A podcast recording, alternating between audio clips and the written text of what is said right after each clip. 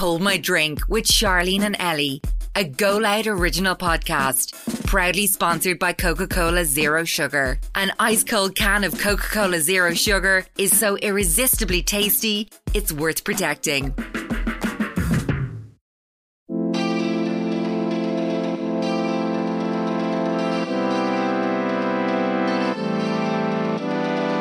When we have a lack of uh, sex education, you're absolutely going to have shame in Mm-hmm. completely immersed in that experience of, of what sex is for you until you learn how to slowly move towards those conversations, you know?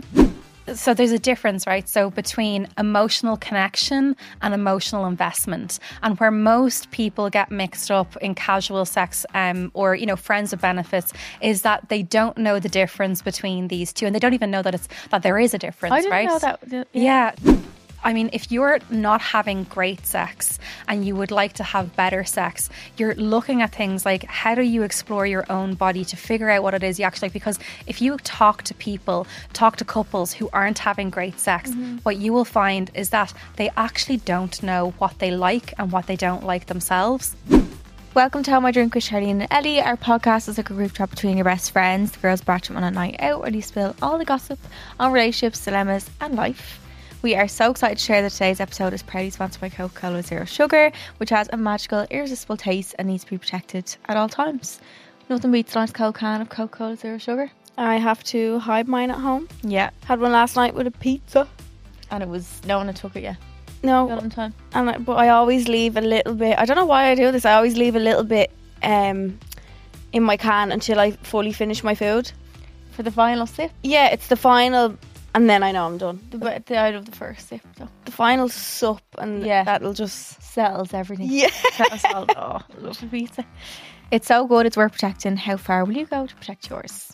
So on this week's episode of Hold My Drink, we had Jenny Keane, who is a sex educator in Ireland, Full of knowledge. full of so much knowledge. Mother of God. We talked about Every like I can't even think of it now. Everything. we talked about yeah how to start a conversation around sex. Mm-hmm. Talked about porn sex versus maybe the reality of it. Pain during sex. STIs. Is it normal not to enjoy sex? Mm, everything, everything and anything, and it was just so interesting to hear from like a professional. Yeah, we learned a lot. Also how to stop having bad sex. Yeah, which is important. Then we also done our way to Italia, where I nearly got arrested. Secrets and stalls, which also were sex dilemmas for this Yeah. week. Seeing as Jenny was here, she helped us out. Our um, peak or bleak of the week, and our super skip. and that's us. Hope you enjoyed. Woo. If you're a return listener, welcome back, and if you're a new listener, welcome. Hold My Drink is out for you every Wednesday. We also have bonus episodes every Monday, so you can listen to more of us now on the Go Loud app or wherever you get your podcasts. We are doing live shows. So we um sold out of Cork. Which was crazy. Crazy. We woke up, it was sold out. Yeah. Wexford is sold out. Mhm. Vicar Street, um, Saturday and Sunday, there is sickle sickle?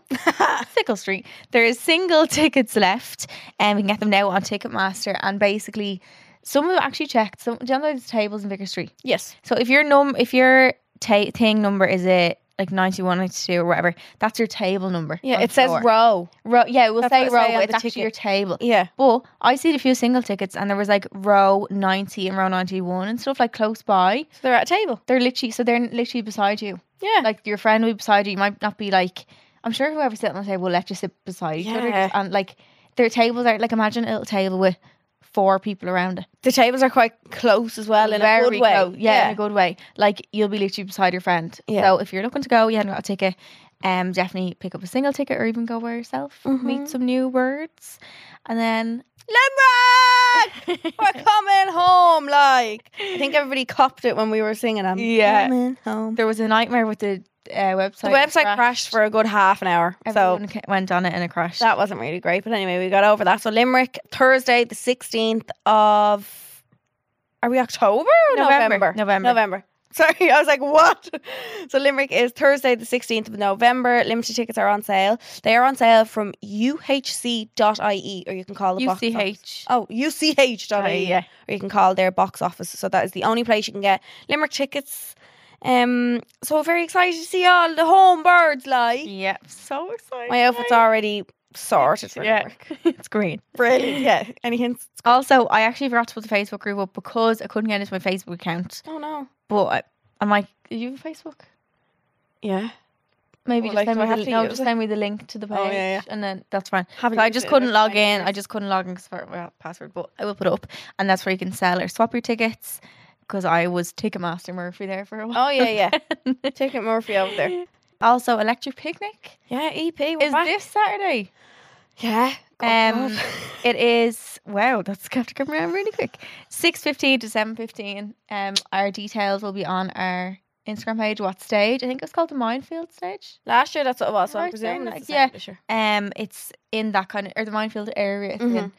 So we'll see us there. Mm. I wonder will it be like a bigger crowd? Because obviously last year there's a certain amount. We of were sober doing it last year as well. we were stone cold sober. Yeah, and we left straight after it. all. Yeah, went to a hotel. it's not going to be the case this year. No, Absolutely not. no. So come and have a ball with us if Come you're down at EP. This week's wait, I tell you, I actually nearly got arrested. She was unsure whether to tell this or not. She's like, I was- "Can I tell I it was on like, the am I gonna get, podcast?" am I gonna get in trouble like telling him? Sure someone will have to say, but like basically, I was collecting Dana from the airport on Saturday, and I was getting. I was like, "Can we get a Chinese high one?" You you slag me. Hi, the way you say it. How do you say it? hi, Hi one, hi one. Hi one, Hi one in Finglas, and I by accident went down the one way road besides the. Because I'm really bad at knowing where I am when I'm there, like in relation to other things. Like I knew what road I was on when I was on it, but I didn't, I didn't see it was one way. So I went straight through the crossroads onto the one way road. That's to your left is the shopping centre, a little mini shopping area. And then if you go Finglas, Oh, finger, sorry. if you went if you went straight and left, you get to the high high one. But like you can't go straight and left. Thank God nobody was coming towards. Thank fuck. I only got like I was standing, I was just wondering. I seen an arrow on the road and then the blue lights came on and I was like, oh fuck. But like it was on it was a genuine honest mistake. I didn't know. And that's why they all done it. that's why I didn't get arrested because they were obviously like, here, she Or I don't think they'd arrest you anyway if you if you like. What I get searched or something? What had happened? Not searched. She got pulled pulled out of the car. I Asked for your license. Oh no. Yeah, exactly. Anyway, it all went really fast. Like I basically the blue lights was on behind me. I was like, oh fuck, pulled in, and I was like, I'm so sorry. And he was like, Did you uh, walk up to the car? Yeah? No, they just rolled down their window. Oh, he just pulled in beside you. Yeah, I was like, I'm so so sorry. Uh, Um, I'm not from here. And he was like, Where are you from? And I told him, He's like, God, I'm a you're, you're tourist. far, you're far from home. And I was like, I know, I'm just trying to get Chinese. I say because I genuinely was so So you saw like- the fear in your face. yeah because like, I, gen- I not even I wasn't even scared of them. I genuinely was like shocked at ju- what I just done Mm. myself. Like that I was an honest mistake.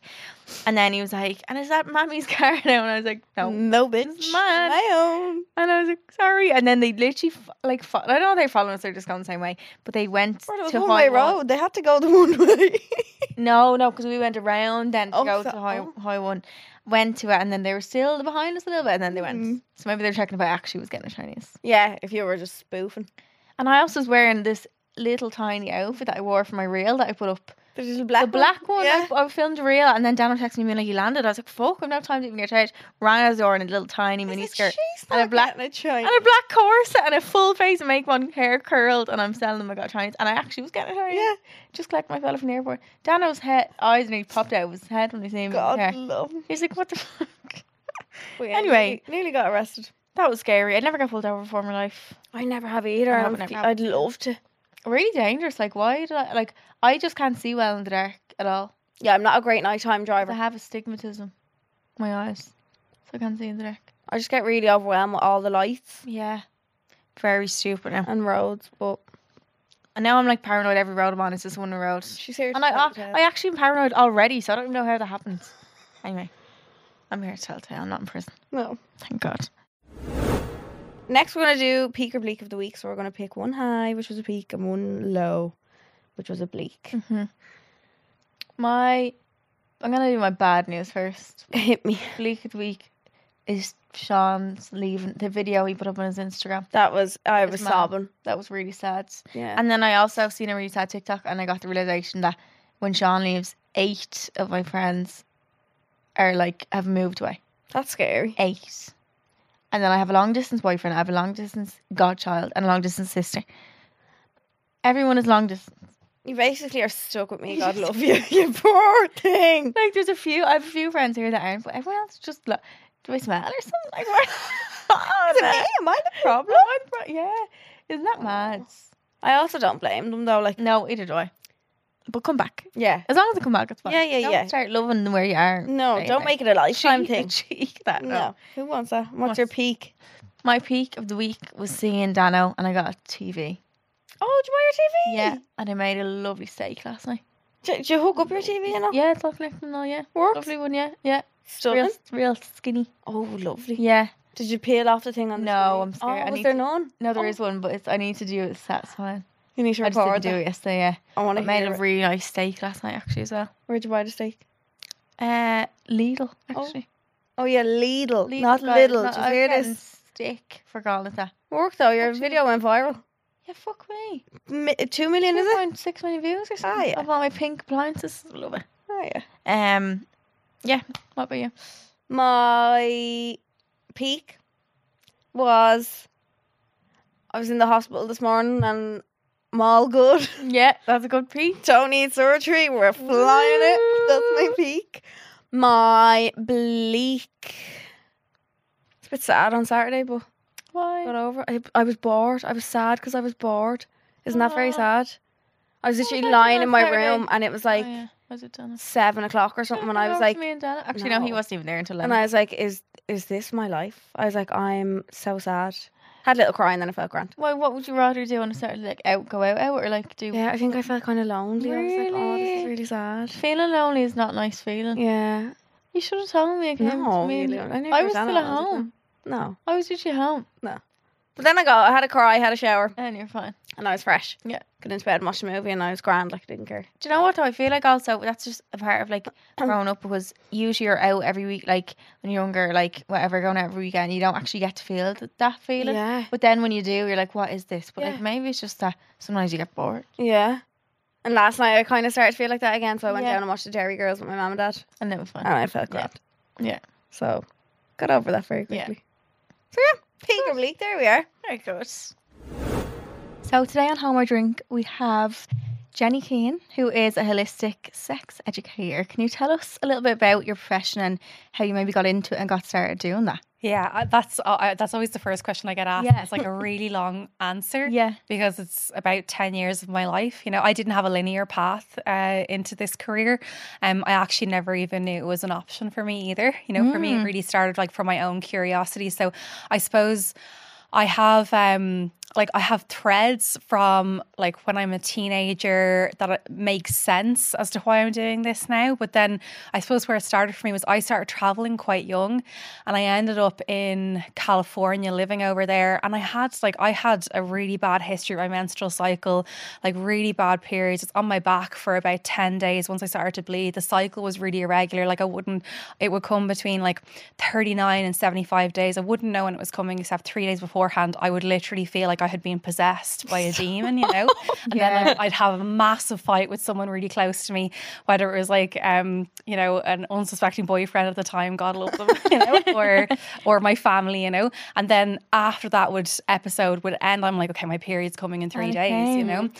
And so I was always told like there's no other option than just going on the pill for me. And then when I went to America, I started going, I was doing lots of yoga and all the kind of stuff. I started going workshops and they started like talking about different ways that you can work with your menstrual cycle and i was like oh my god like there isn't just the pill like the option of the pill i could do other things and then uh, california was really really open at that time and this Yeah. is like when i'm like in my early 20s so this is 15 years ago now at this point Ireland And- wasn't like that then, was it? Oh no, it No. wasn't at all. Like Yeah. you, I mean, like there, it was just a totally. I remember seeing uh, a gay couple walking down the street in front of me holding hands, and I remember feeling scared for them because I was in San Francisco. We were walking down at night, and I remember being like, "Oh my god, are they safe?" You know. Yeah. And then I was like, "Oh my god, th- th- this is so different, like to Ireland, because we just wouldn't have never. I would never have seen that in Ireland back No. then, you know.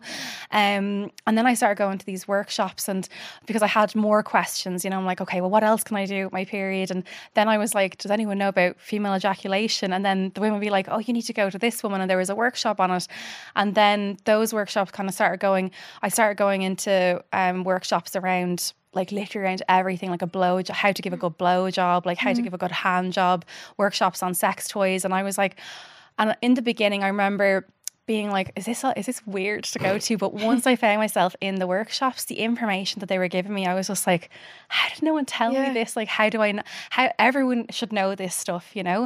Um, and it was also just like really good fun. Like sometimes you kind of think like, oh god, is this gonna be seedy and mm. are there gonna be perverts in a like in dungeon? like, yeah. the red um, room. Yeah, exactly. And it wasn't at all. It was always just really open, really good fun. Like, yo, we had such a laugh, and then you learned loads as well. And when you say so, workshop, is it like what I imagine in my head is you're sitting at a table, like a little notepad and pen. Is someone like demonstrating things? Like what? yeah, well, the ones that I went to in California yeah. were it depended. Like so, the the female ejaculation one was really shocking for me because I'm in my early twenties. I go in and it's a room um full of women, and basically uh, one of the women is is the teacher, and she's explaining you know what the G spot is, where it is. You can actually see it from the outside, and then also techniques about how to actually work the G mm. spot. Mm. So what you would have known mostly and how to work the G spot is all that you see in porn. Like it's like the you know? And then I was like, spray the walls. And so she was then showing us different techniques and she was using a real woman's body. So she was naked in the middle Stop. of the room. We're all sitting there. And I remember looking around being like, I was like, oh my God, what? What's going on? not a vagina, you know? Um, which I now know is a vulva, not a vagina. But um, and uh, and and it was so funny because there everyone was just so curious there. There was no seediness, there was no weirdness, and it was all just like, oh wow, this is fascinating. It's like really interesting to see other ways to touch a body that you know d- it doesn't look like what porn looks like. Mm, you know, um, and it was really there was a lot of tenderness in the space, like and a lot of openness. There was women of all ages there as well, and so it was amazing because you got to speak to older women who are going through different things, or they'll share different different uh, like they'll have different questions and different scenarios. They might say, like, oh, I was able to orgasm when I was younger, but I can't orgasm anymore. And so all these conversations became really normal to hear. Mm-hmm. And I think it's really supportive when you're young, you know, because when you're when you start to traverse through your sexual life, you come face to face with all of these um I suppose, issues and struggles and experiences. And when you've heard other people asking about them, you're like, oh, right, there's no shame in this. It's normal. You know, this is normal. Yeah. Other people have gone through yeah. it. I'm not alone. Yeah. So it's really, it was a really open environment. And then, for example, the blowjob one was we all had suction cup dildos. They were on the table. What's a suction cup dildo? Uh, yeah. Sticks to the table. You know, like a suction cup at the bottom of it. Why would you need that though? So it doesn't just be in oh, your hand. so like, someone could, oh, so you could put it on the table and go on it and practice. Yeah, or you can stick it against a shower. You know, oh, the glass of the shower or something. Yeah. yeah, do you know like the the like fufa things that you wash yourself with in the shower and yeah. you stick them? Yeah, yeah, like, the little on the thing. yeah. It's like that only it has with a dildo. yeah. Yeah, there you can stick it to the ground oh, as well. Wow. And like you can practice like self pleasure, all that kind of stuff with this. So Oh my god. Yeah. So you don't have to use your hands, you know, yeah, the kind yeah. of way if you get and tired. Is that like the workshop and stuff, was that kind of how you got comfortable talking about sex? Or would you've always been kind of I was open? always I was always comfortable talking mm-hmm. about sex. And I, I, I, suppose that because my family were really open with me as well. Yeah. Um it wasn't any different to like, you know, what's happening in school. It was just thrown in like, you know, at the dinner table. It was just a part of um the conversation and it wasn't any it wasn't you know different. That didn't mean that I liked listening to them. Like I was like yeah. the one like la, la, yeah, yeah, yeah, I'm not like stop it yeah. you, know, you know turning bright red. And then if it got too much for me I'd leave the room. Yeah. But I suppose it taught me as well that, that there's nothing wrong with that conversation as well. And I didn't get sex education in school, it was minimal, you know? And so I think then when I started to go, like when I started to travel the world and explore all these different things, I was like, oh, this isn't like I, I was already starting with a very good foundation of it being okay to have these conversations. It's okay to ask questions, you know, it's okay to talk about it. Um, and so it breaks down a lot of, I suppose, initial barriers around like shame and guilt and, you know, trying to hide what's going on because yeah. you don't know how to speak about it in the first place. What know? what is that shame behind it? Because there definitely is. It's like it makes like someone even in our question box said how to stop feeling like guilty or like dirty after sex. Yeah. Yeah. And I feel like it is something that you can feel like what where does that come from? Is it something that we've just like grown up to nearly you're yeah. nearly taught like not to talk about bad. or Yeah. yeah, vulgar. Yeah, Yeah, yeah. Yeah. Well, it's it's funny, right? Because if you think like, what kind of sex education did you have in school? Like, you're like Yeah. you're way younger. Than how Yeah. old are you, if you don't mind me asking? 25. 28. Yeah, so I'm like 12 years older than you, you know. So I'm I'm 37, you know. So Mm-hmm. like, what what sex education did you have in school? I don't even remember mine. I, I think think I think mine was only in primary school and we got separated from the boys Yeah, and brought and done like a little I don't even know. it's probably like a cartoon video of the birds and the bees and like Yeah. nothing beyond that. Like Yeah. the sperm meets you the learn egg. you learn baby. more from like in your friends telling you, oh, did you know this? What? Blah, blah, blah. Yeah. that's what I remember in my head. I don't remember being from sex. ed. Or I'll never forget my mom trying to show me a book. She Yeah. sat me down in her room Oh, and yeah, showed me this yeah, book. yeah. I freaked. I ran out of that room as fast as I could. I was Yeah, like, yeah. get me out of here. It's like the easy way to do just give you a book. Yeah, I was like, oh no, no, no, God, yeah. why? But like, there was no. I feel like the sex education in school was like, like I said, the egg meets the sperm and the baby's born. Yeah, but that's how a baby's born. That's not sex. Like Exactly. you learn Yeah. nothing about the actual act of sex, kind of. absolutely. Yeah. So that's the thing, right? So when it comes to the lack of conversation around sex, when we don't talk about it, there's definitely shame involved, right? Mm-hmm. Isn't it? So if you think about your sex education, generally what sex education is is it's preventative and fear based. So it's like, don't have sex, you're going to get pregnant or you're going to get an STI, right? What's Yeah. that movie again? Um, Do you know? No, what's that movie? Your man standing at the whiteboard. Oh, Mean Girls. is it? Yeah. You will get is STI and die. and die, Yeah. and you will die. Yeah, but it's like Yeah. that. It's literally like feared. You're nearly forced to feel Feared, fear. yeah. Like, yeah. Absolutely, yeah. And so when when you then, you know, you everyone has these urges like they want to explore sex, they want to explore sexuality. And so when you start to do that, you you're you're bringing all of this ed- information that you've picked up along the way. If you've never received sex education, your parents have have definitely not received sex education, and so they don't know how to have the conversation with you either. So then there's more shame still, more secrecy uh, still, and so it, it becomes really difficult because when you have questions, we all have questions, right? When you have questions, who do you turn to? Google. Generally, yeah, yeah. Probably the worst No, thing to ask. But, Yeah. it's, I, but you know what? Google is so much better nowadays than Yeah. it was like when I was like Yeah. googling things. Yeah. You know, um, because there's way more information. There's amazing resources online as well for sex education, and you know, even for um sex skills and things like this. Like, how do I do this and how do I do that? That extend beyond porn. You know, generally though, people will go to what's free and available to them, which is porn, and porn isn't it isn't sex education and it, it isn't even really sex right? It's it's the um i suppose it's the it's like it's like an adventure movie, right? I always say that it's like you're watching. It's like the Fast and Furious, you know. It's like it's not real sex. It's very exaggerated images, exaggerated camera angles. Um, there's exaggerated noises. There's exaggerated, you know, body parts and everything Yeah. like this. Everything is exaggerated in that Yeah. because it's supposed to break the. And that's important. The important thing is is that it does its job actually because the purpose of porn is that it's supposed to bring you to arousal quickly. It's not supposed to teach you about what sex is. Yeah. You know. So it's doing its job really well if you look at it from that point of view. Yeah. But from a sex education point of view, it's not what we're supposed to be learning, you know? Um, and so when we have this lack of conversation, when we have a lack of uh, sex education, you're absolutely going to have shame in completely immersed in that experience of, of what sex is for you until you learn how to slowly move towards those conversations, you know? Of course. Yeah. And that's like literally just doing what we're doing here, right? Like having these Yeah. conversations. Like when I when I moved online, so beforehand my my work was all in person beforehand and I I started off so after I did the workshops in California, I ended up going all around the world and I was just I was like I want I was hungry for information, I was hungry for knowledge and I had one question led to another question led to another question. I was like who's the best person to answer this question? And I ended up then training in somatic sex therapy and trauma therapy and it was just transformative. Like I was like, oh my god, this is insane. When I started working with people, and one on, I started um, first of all shadowing uh, uh, mentors first of all, and then I started working one on one with people. And in those, uh, in in all in all of that, everyone that came had the exact same questions when it came to something that they were experiencing.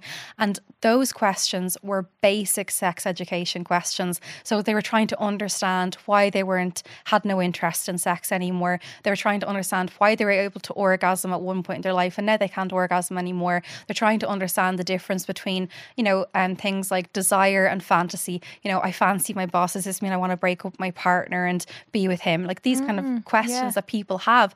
And they're holding so much shame over them because of the lack of sex education in the first place. And Yeah. So when I when these questions were coming in, I was like, oh, my, everyone just needs like sex education first. So I started taking small groups of people.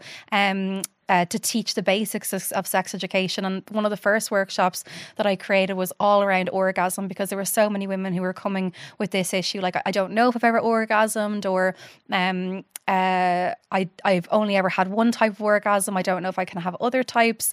Um, I used to be able to orgasm. Now it's suddenly disappeared. Um, and so all of these different questions and so basically we just broke down everything in that workshop and what was really important is that people in that small space were realizing like it takes a lot of courage to step into those types of workshops you know if mm-hmm. you're experiencing you know issues and and you're having problems step into a space with other people and say i'm experiencing this or i'm experiencing that. it takes you know a huge amount of courage to to to open up. And after the workshops loads of little people were like i didn't even know that was an orgasm. I've been having them the whole time you know? Stop. and Oh then in in lockdown then I was due to hold one of those workshops in person um in Dublin here. And the workshops generally take about I had I would have wait lists of about 3 months to get into the workshops because you could only hold as much as a, a room could hold which was Yeah. like 23 women. And I never advertised them. And anyway I, I messaged them and said look Uh, everyone's doing this thing on Zoom. I don't know if it's going to work, but let's just see. Let's just see what happens. And if it doesn't work, sure, you know, we'll be out in six weeks, so it's grand. Mm. And then once I put it online, the ball just started rolling on it. And again, there was no advertisement around it. Like I had a hundred women in the first workshop. I had so many women message me say, and it was just on my Instagram. A thousand followers at this point, um, and they said to me, uh, "Oh, I, I missed that. Can you put it on again? Put it on again. A, th- a hundred, wor- a hundred places, like gone in a second, gone a couple of minutes." And then I put it on again. Um, someone said to me, "Oh, take like buy the buy the five hundred participant one." And I'm thinking, I don't need a five hundred participant thing Yeah, for this. yeah. Are you mad? That was gone. I had five hundred women in the That's next one, and the next one I had 800 women, and it just kept rolling. And I started to have these massive conversations online, and I was showing like people were again sending me the same questions that I would hear in person all the time, and there's the same questions that every single person has, and every single person wants to know. So I was screenshotting the DMs um, with permission, and then putting them like uh, anonymously on my story, and people were messaging and going, "This is so crazy! Like it's like I wrote that message to you." How much you they know? can relate to it. Like, yeah, and mad. one of the biggest things that you can do when it comes to removing shame is see, is involving yourself in in places where that conversation is happening really openly because as you start to hear people talk about sex in a really normal really open manner um, and just in a really raw manner as well like really honest like and it also can be funny and it can be you know serious it can be all these things the more you include yourself in listening to those type of conversations the easier it is for you your brain to understand that it's okay to have this conversation it's okay to ask these questions you know? No, I can So- 100% understand that though. Like, if you ever ha- felt any shame like that, sure, if you're in a room with 10, 20, 30 other women who are all talking about the exact same thing that you're feeling, you can automatically nearly feel that weight Yeah. lifting off. You being like, oh, well, they all think the exact same as me. Yeah, absolutely. And because we're also told, you know, by society, we're told what sex looks like, what sex sounds like, what sex feels like. We're all told what an orgasm looks like, right? Um, and the orgasm is generally that, you know, when Harry met Sally, you know, the Meg Ryan orgasm, right? That's what everyone thinks they're looking for for an orgasm. But if you orgasm in different ways, um, and you might not have that typical orgasm, that orgasm was kind of coined by um, Johnson and Masters in the 60s or something like this. And they, they have it uh, termed like the um, four states, four, the four stages of arousal, basically, or orgasm. And um, it's ex- essentially looks exactly like the Meg Ryan orgasm. So it starts off with, you know, uh, uh, blood is pumping. There's the excitement stage, blood is pumping. You start to feel a little bit more aroused. Then it goes to plateau stage. This is where arousal continues to build. Then you have the climax stage, which is where you have that moment of like explosion, like, oh, you know, and then you have the resolution, which is the relaxation afterwards, where it's like, like this, right? You and do so, actually feel great. yeah. Don't you get like good hormones and all? Yeah, but it's a that, that Yeah. particular one is a really great way to like release stress from the body. It also pumps like neurochemicals around the body, so things like oxytocin, which is like the love drug. Um, so it makes you feel uh, it makes it makes you feel like you're on drugs, basically, right? Like it's just that um, it opens up um uh um, the body to like feel more movement as well, which makes you feel alive. It makes you feel more connected. So whether that's you know whether you're self pleasuring and that's connection to yourself, or whether you're with a partner and that's self uh, that's connection to the other person. But that's just one type of orgasm. You know, there's many different ways to orgasm, many different ways orgasm moves through your body as well. So if you've never had that, it's really normal for you to think like, oh, I've never orgasmed before. You know, but like there's so this is where it's like education. I always say education is so important because you learn all of the different ways that orgasm can move and move through your body and the way that orgasm feels in your body. Excuse me, and that's that's where people start to, I suppose, widen their their definition of what sex can mm-hmm. feel like, you know, mm. and it's not just what has been implanted, you know. Told to us, yeah, Yeah. forced into our head. And is it true that men don't have that hormone that like when they wha- what's the good what's the actual word for Ejac- Ejaculate. ejaculate that they don't have that oxytocin because I read somewhere before that they don't and that's why girls get really connected after sex but but like men don't necessarily Girls get cuddly and men are like, no even like a one night stand or something like the Oh. girl might fall in love a little bit but the man doesn't is that true or is that It, it's not Myth. that it's not totally true. That's Okay. a, lo- that's much more complex Okay. um, than than it's describing. And they, they do have oxytocin, Oh. and it's possible for oxytocin to move through their body. So when we talk about arousal, the four neurochemicals of arousal are serotonin, dopamine, um, oxytocin, and cortisol. Okay, Yeah. and when it comes to um, arousing a testosterone based body, so a male body, it tends to be that they will use the pathway of cortisol. Uh, more than the others, right? Uh, This doesn't mean that this is for every single person. And I said there's some women or estrogen based bodies that also enjoy that kind of and feel aroused from, you know, the cortisol pathway. But this is where you, if you, you kind of make it, it makes sense when you look at, you know, have you seen like men who do these things like the Wim Hof stuff or they go for ice baths? baths, and yeah, all yeah, that yeah, stuff, right? So that's like, you know, using cortisol. So it's like the stress hormone of like, you know, pumping the body. They're doing this crazy breath work, like, or like this kind of stuff, like jumping in ice baths, Yeah. like, which is going to like really, you know, um, uh, fire up their body. And this helps them to feel aroused and, you know, moves um, uh, energy through their body.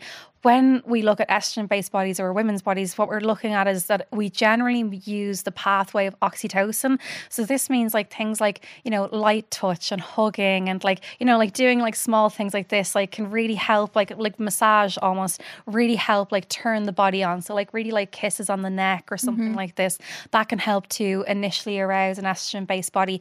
And um but we know that you know men and testosterone based bodies also respond to this as well. So there's you know it's not um you know one thing for one gender or one thing for the other gender.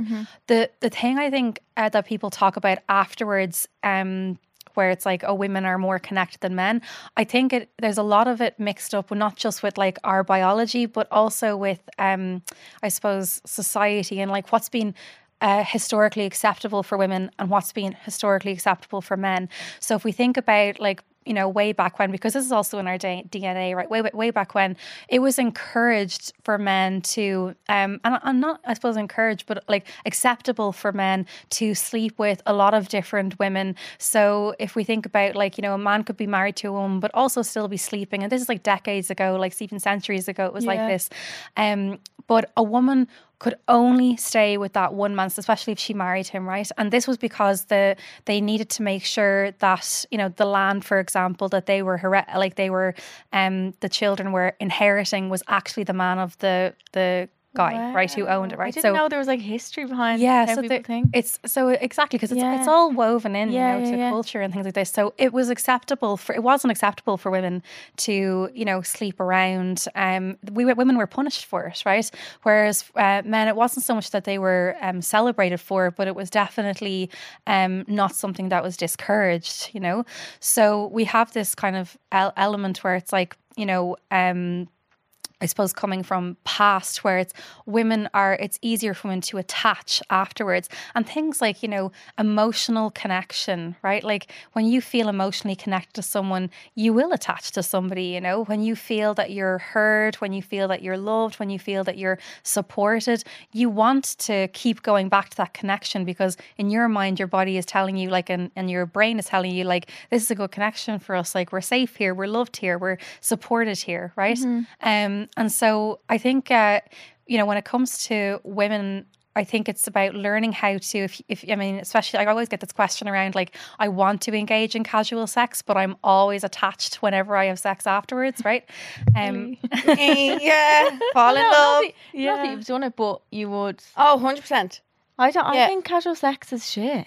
No, yeah, I don't have a lot For of me, casual sex, but if i I've- have yeah. sex with like Time- one man, I'm like, that's it now. Love Yeah. him, like love when, him ha- when you have emotional connection, it's like different type, a different type of sex mm. Yeah, because you can actually know what the other person likes. I feel like Yeah. it's like a one night stand. It's like I've never had a one night stand. can you make a one night stand good? Is there ways of making it better? Yeah, absolutely. And I think I think the biggest thing is actually learning how to separate. Like, so first of all, looking at like your intentions behind why you're having sex. Right? Yeah. Not everybody um n- wants to have a relationship at one point in time in their life, right? But w- they they still might want to enjoy sexual experiences and just get off, right? Because the reason that we engage in sex is like for is feeling might be for um, because we want to feel close to somebody, or we want to feel close to ourselves, or we want to feel pleasure, or maybe we just need to be fucked and release some stress, right? Like, there's- Bingo. yeah, like, there's nothing wrong with those Yeah. things, right? So I think it's like looking at like what your intention is, like where you're at in your life. Do you want a relationship right now? Are you happy single? Are you happy exploring in that manner? Um, and then when you engage in casual sex, I think first of all, sexual health is so important. So like Yeah. if you can't talk about condoms with somebody, if you can't talk about your um uh, sexual health status, like so whatever that is, like when's the last time that you got tested? You know, asking the your the person you're going to be with, like when's the last time they got tested? If you can't have those conversations, I think you need to work on that first before you step into the casual sex space. Because Yeah. if you can't fully relax, then you are not going to have a good sexual experience. And if in the back of your mind you're thinking like, oh shit, I never like what's what happens if he has something like oh and those are things you don't want to find out afterwards, right? Some people can't relax if they're thinking about those things. So it's okay to ask those questions. If you ask that question to somebody and they are unwilling to answer or else they're trying to shame you for a- then that is a massive red flag. Red flag. And it's also a place like where if someone was like that with me, I'd be like, sorry, this is Bye. not happening. Yeah, Yeah. no. You know, Clothes So go wouldn't back even go on. there. yeah. Yeah. And then it's also then about like maintaining um so there's a difference, right? So between emotional connection and emotional investment, and where most people get mixed up in casual sex, um, or you know, friends of benefits, is that they don't know the difference between these two, and they don't even know that it's that there is a difference, I didn't right? know that. Yeah. Yeah. So, the, and it's again, it, this is how we like take care of our emotions. So, the reason I talk about holistic sex is because sex isn't just happening on a physical level, like, you know, in terms of like the act, you know, it's also happening on a mental level, it's happening on an emotional level. So, it's understanding, um, I suppose, all the levels of sex. So, when it comes to casual sex, you know, emotional connection, it is possible to know somebody for a night or to know somebody for a couple of days or to know somebody over a period of time and be emotionally connect to them. We don't have to like, you know, blank them or, you know, dismiss them Yeah. or keep them at arm's length um, in order to uh, stay in the casual sex experience. And then emotional investment is more so when, you know, you see something in the future with this person and you start to emotionally invest. So that means, you know, if they have problems, you're taking time to listen to those problems. If you have problems, you're hoping they're going to take the time to listen to you. They're asking you how you are and how you're feeling this week and what's important to you and, you know, what your um, values are and what you're go- and these are all like things of emotional investment. And we all have little signals that we do um, and they come from years and years of of I suppose habits that we have, especially early on in relationships. So for example, you're saying like if you have sex with somebody, you're like, that's it, that's us forever.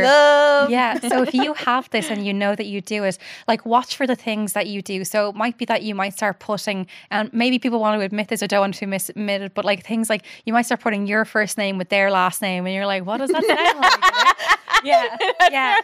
And you're just like, oh, I wonder where we get married, and like, what do we? Oh, does he want kids? You know? I think And- I emotionally invest in everyone then. yeah, Oops. yeah. but like it's okay if you have this but like if you if your intention is that you want to just have a casual relationship with this person and it isn't going anywhere in the future and you don't even want it to go anywhere then you have to catch yourself doing these things mm. because they're habits that we have formed so when you start seeing yourself putting your first name with their last name you need to catch that and you go no not in this Fuck it in space yeah, Yeah, fuck yeah, exactly yeah. Yeah. um, and then it's always making sure that, like, if, if you're in a, a long standing kind of friends of benefits situation, you're making sure that you are checking in with yourself all of the time, you know, and you're like, is this still, am I still in the same place? You have to You be know? so strong to, to Yeah. like friends of benefits.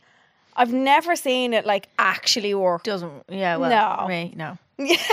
like I feel you'd want to be one a hell of a woman or a man to just fully be able to just literally shag and then just. Be I don't think mine's ever start like it starts as friends with benefits and it just ha- turns into something.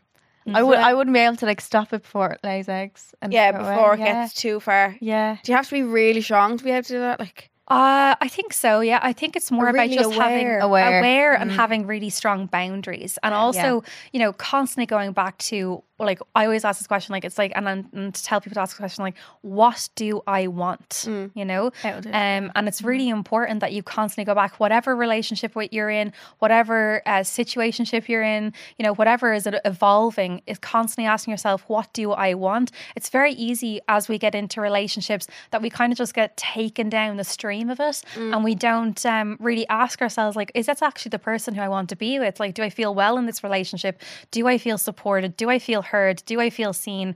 You know, am I able to express myself openly here?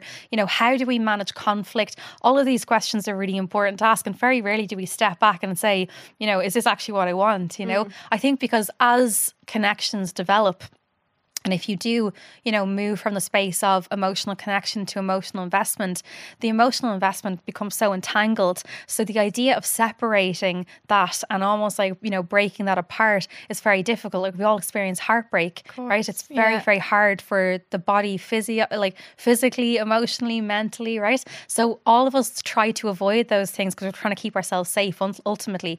So there's a lot of people who would rather stay in a relationship that isn't actually working for them um, and that isn't supportive of, of who they are and how they want to be in the world uh, rather than and they'll stay there you know rather than you know you know break break out of that relationship and try to build a life that is more independent and you know searching for what it is that you actually want it's you nearly know? easier to stay in it. The Rather than yeah, because you kind of choose to make yourself vulnerable then if you're leaving something like that, and it's it's good but it's scary. like. yeah. Yeah, it's af- it's always scary, Yeah. you know. It's all because also as well, like when we build relationships, we're building habits. Mm-hmm. So like little small things, like when you break up with someone, like not seeing their name pop up on your phone anymore, becomes really heartbreaking. Yeah. right. Like really small things. Mm-hmm. When something happens, like in your day, and it's really good, and then the first thing you think of is, oh, I'm going to call them. them, Yeah. and then you realize, oh my god, I can't. Right. Mm-hmm. Those things become really heartbreaking. So it's like a really small. It's a it's a really slow recovery, right? Yeah, like of heartbreak is. So we'll tend to avoid that as much as we can. It's it's telling, it's being open and being honest with Yeah. people, you know. Um, and I think you know there's a really interesting thing where there's because we don't get really good sex education and because all we hear is you know don't have sex or you'll get an STD, you know. Yeah. And everyone's like, oh my god, this is a terrible thing to to get, you know. That when you do experience like you know um getting an infection, you know we have no tools to be able to support ourselves. Like you know uh, where do we go, you know, and what do we do, and what signs should we be looking looking for when like what's healthy and what's not healthy. Um and then how do we have those conversations with the people that we've had sex with you know? Yeah. so and and really all you can do is is just uh, you know pick up the phone and say hey I just got tested. I fe- I I have this. It would be worthwhile for you to get tested as well.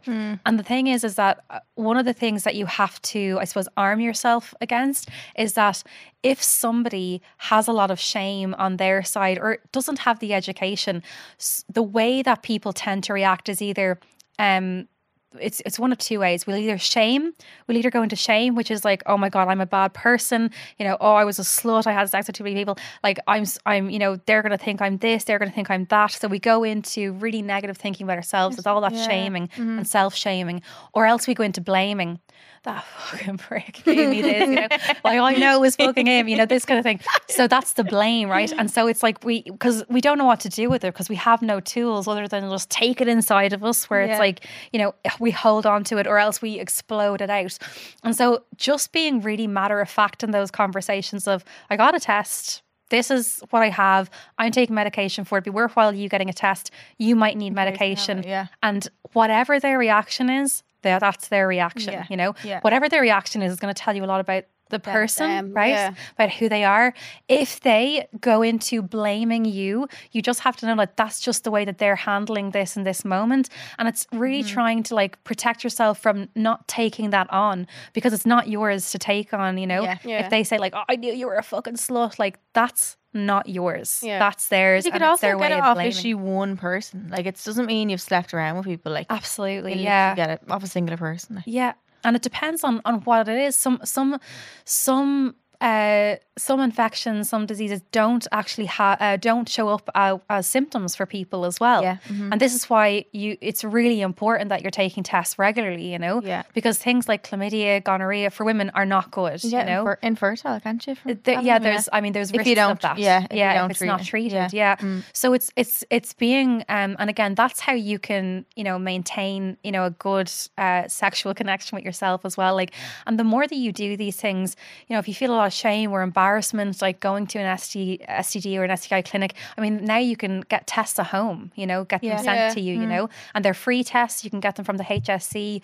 Um, on Instagram, I used to this thing where I was like, where I'd be like, right, everyone, you know, it's that time in the month where we're we're all going to get tested Yeah. together. And then it was so funny where basically we would overwhelm the HSE for that Send day. them all in. Oh my God. And then there'd be like, sorry, we, we we've reached our limit for Yeah. today. That's The today. know? backlog of tests. So yeah. So and it's like kind of like making it fun, you know, the kind of way. course, yeah. Um, so it's really important that you can have, you know, you can be engaged in those conversations with yourself and then, you know, just literally tell the person and whatever their reaction is, it's theirs, you Yeah. know, to hold, not Yeah, yours, not you know?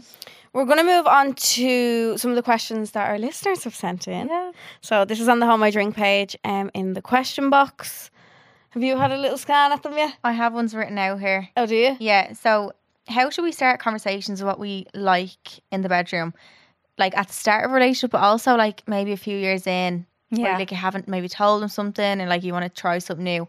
How do you change the conversation for each one of them, and how do you start it? Yeah, okay. That, there's so there's so, so much, much in that. Yeah. That's all Really you know, it's, long-winded. it's a really important question. Yeah. So in the beginning of a relationship, when we are first like initially with somebody, we tend not to ask too many questions. Do you ever notice? No, this? yeah, you don't. Right, because novelty tends to be the thing that you know bodies are new. You know the the sounds are new. The way somebody is moving is new, and the way somebody is touching you is new. So we tend not to say, you know, I like this or I don't like this.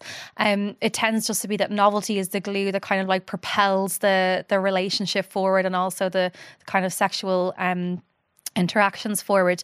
And then over time um what i always say is that one of the biggest things especially for women is to continue to engage in self pleasure or if you don't engage in self pleasure to start. And this can be very daunting for people because we're told from a very young age you know good girls don't touch themselves you know that kind of way. um and it's also very vulnerable right for a woman to touch herself um much and it's it's it's so much it's so much more vulnerable for one to touch herself than a man right? Like their penis is on the outside like you can see it. Whereas like a woman has to go inside of herself right? So Yeah. even that act alone can be feel really really daunting. And also we're not taught how to do it okay? And again there's not really um, much online that you can find like this. So I do workshops like on self pleasure techniques, so touching techniques, and they they are, when women do them, they're just like I never even knew this was an option, right? So it's like not even going straight to the genitals to touch yourself, but like going around your body, like starting at different erogenous zones, like learning how to massage and caress your own breasts, like which is really important for bringing blood flow into your whole body, but also there's a connection between your breasts and your um, genitals. And so, learning how to, uh, I suppose, link the whole body is really important. So, things like when you learn how to touch yourself, you're learning what type of touch you like, what type of touch you don't like. So, for some people, they might like really, um, you know, firm touch, like really like gripping and squeezing. For some people, they might like really kind of almost like watery or liquid mm-hmm. or fluidy touch. For other people, it might be like really kind of like wispy or almost like a whispery type touch.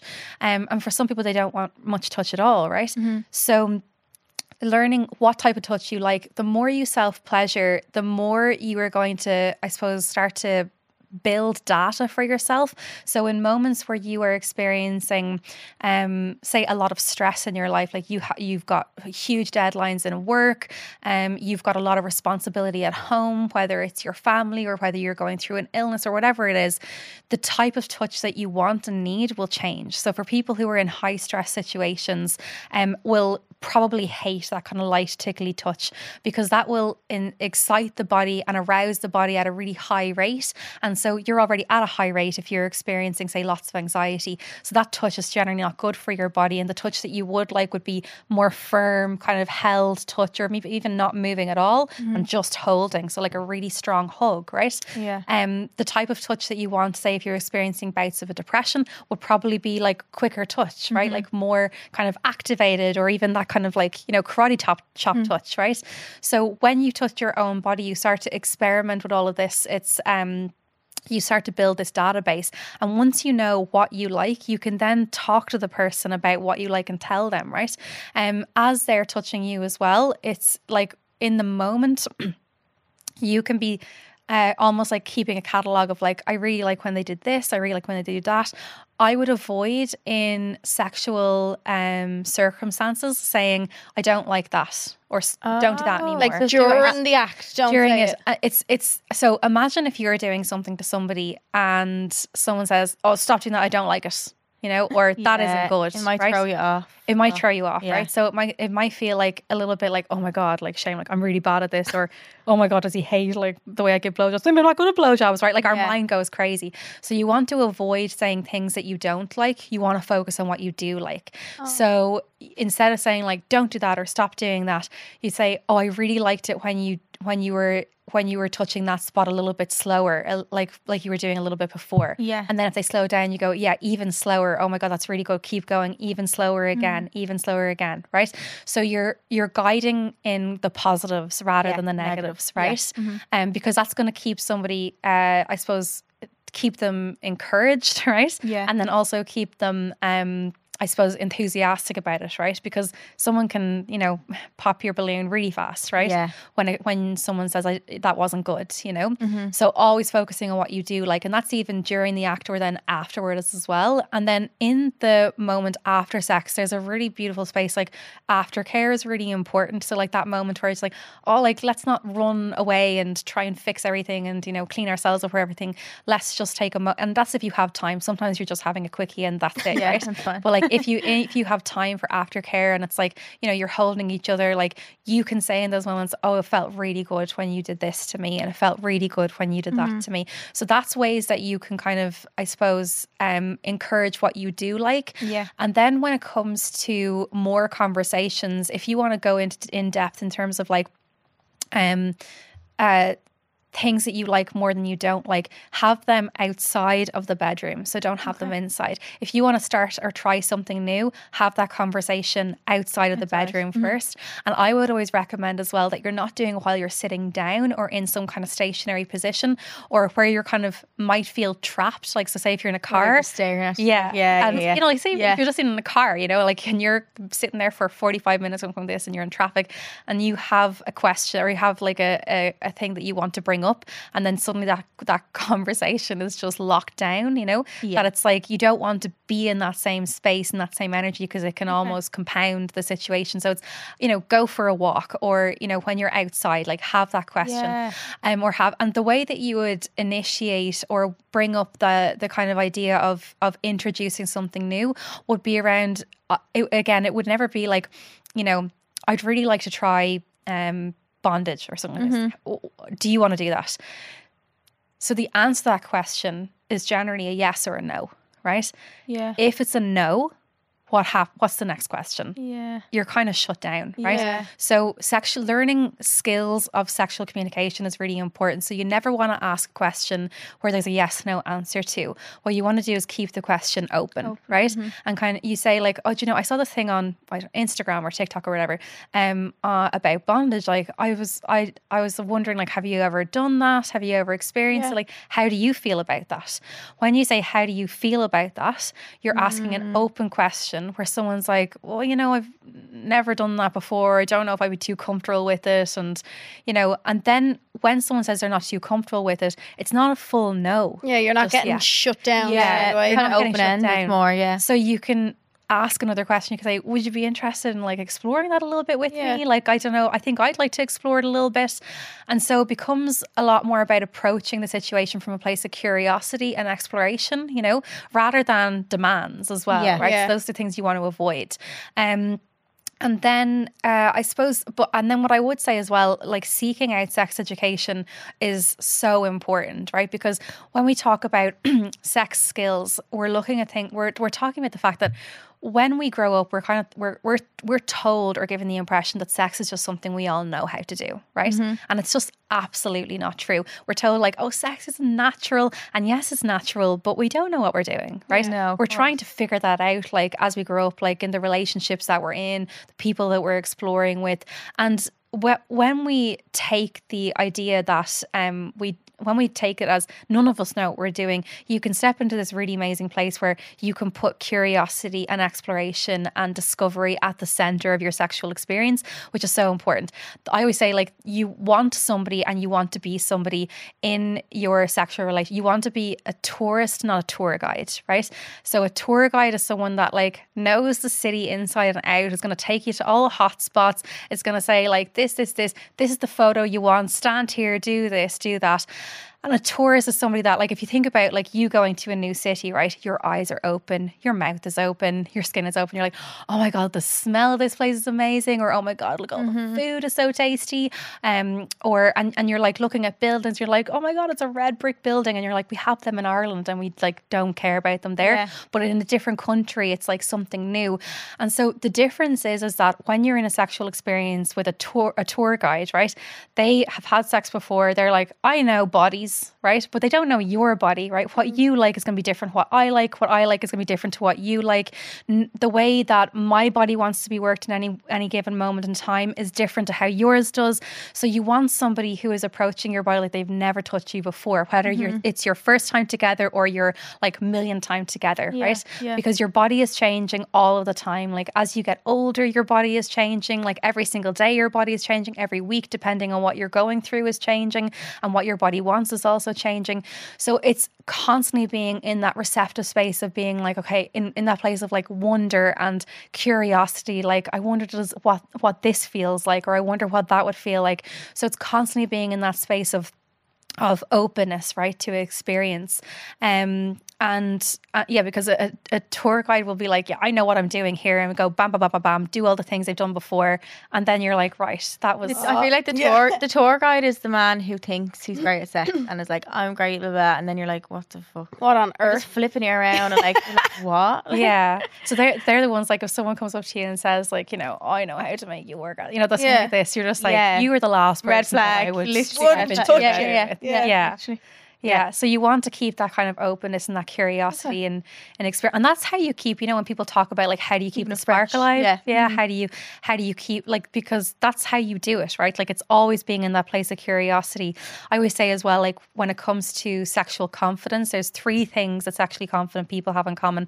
And sexual confidence is really important in relationships because the data always the data says for like sexually confident people have more sex, and this is over a lifetime, not just in a short period of time, have more um have more sex and and the sex they have is also more relaxed, right? So those are things we definitely want. And sexually confident people have three things in common. The first one is that it's not that they don't have insecurities as that they don't they aren't beholden to them right? So they don't let you know how their body looks stop them from doing certain things. So one of the things that i would always get um, is that you know oh, i don't like the way my body looks or my body has changed after having babies or i've put on weight since covid and i don't want to have sex on and the- top yeah. anymore right? Um and so they're they're not beholden to their insecurities. It doesn't mean they don't have them. It just means that they're able to separate from their From insecurities. experience, yeah. Mm-hmm. Yeah. And this is really important because it means that if we have insecurities, we can do that too, right? So we can Yeah. still feel like, oh my God, I wish I was like this a little bit, or I wish I was like this a little, or I wish I looked like this. And it's okay to have those thoughts. But if those thoughts are stopping you from doing something, that is when, you know, it becomes a problem. The second thing is, is that sexually confident people don't believe that they kind of take away that there is a right way to do something and a wrong way to do something, right? Yeah. So that there's no such thing actually as good sex or bad sex, right? Mm-hmm. It's and again, it's coming back to the question of like, okay, that didn't work for me. So I didn't really like that too much, but actually I really liked this, right? So you're looking at things like this instead of black and white, like that was shit or that was, you know, that was amazing, Yeah. right? So you're taking that step back. And then the third thing is then is that you're able to um approach challenges, right, with this sense of uh, curiosity and discovery rather than fear of like, oh my god, Yeah. what's going to happen if I do this? So, say for example, um, you have never been able to orgasm before. Instead of you know uh, stepping into that situation with a ton of fear and like oh my god i'm not good enough or you know things aren't working for me. My body must be broken you're able to step into that place of like okay I'm not orgasming. I don't know if I've ever orgasmed. What can I do about this? So you start to look at your options. Yeah. So those are things that's actually confident people have in common. Or even as well, like if you look at things like, say, if your partner is experiencing like a bout of um, erectile dysfunction, right?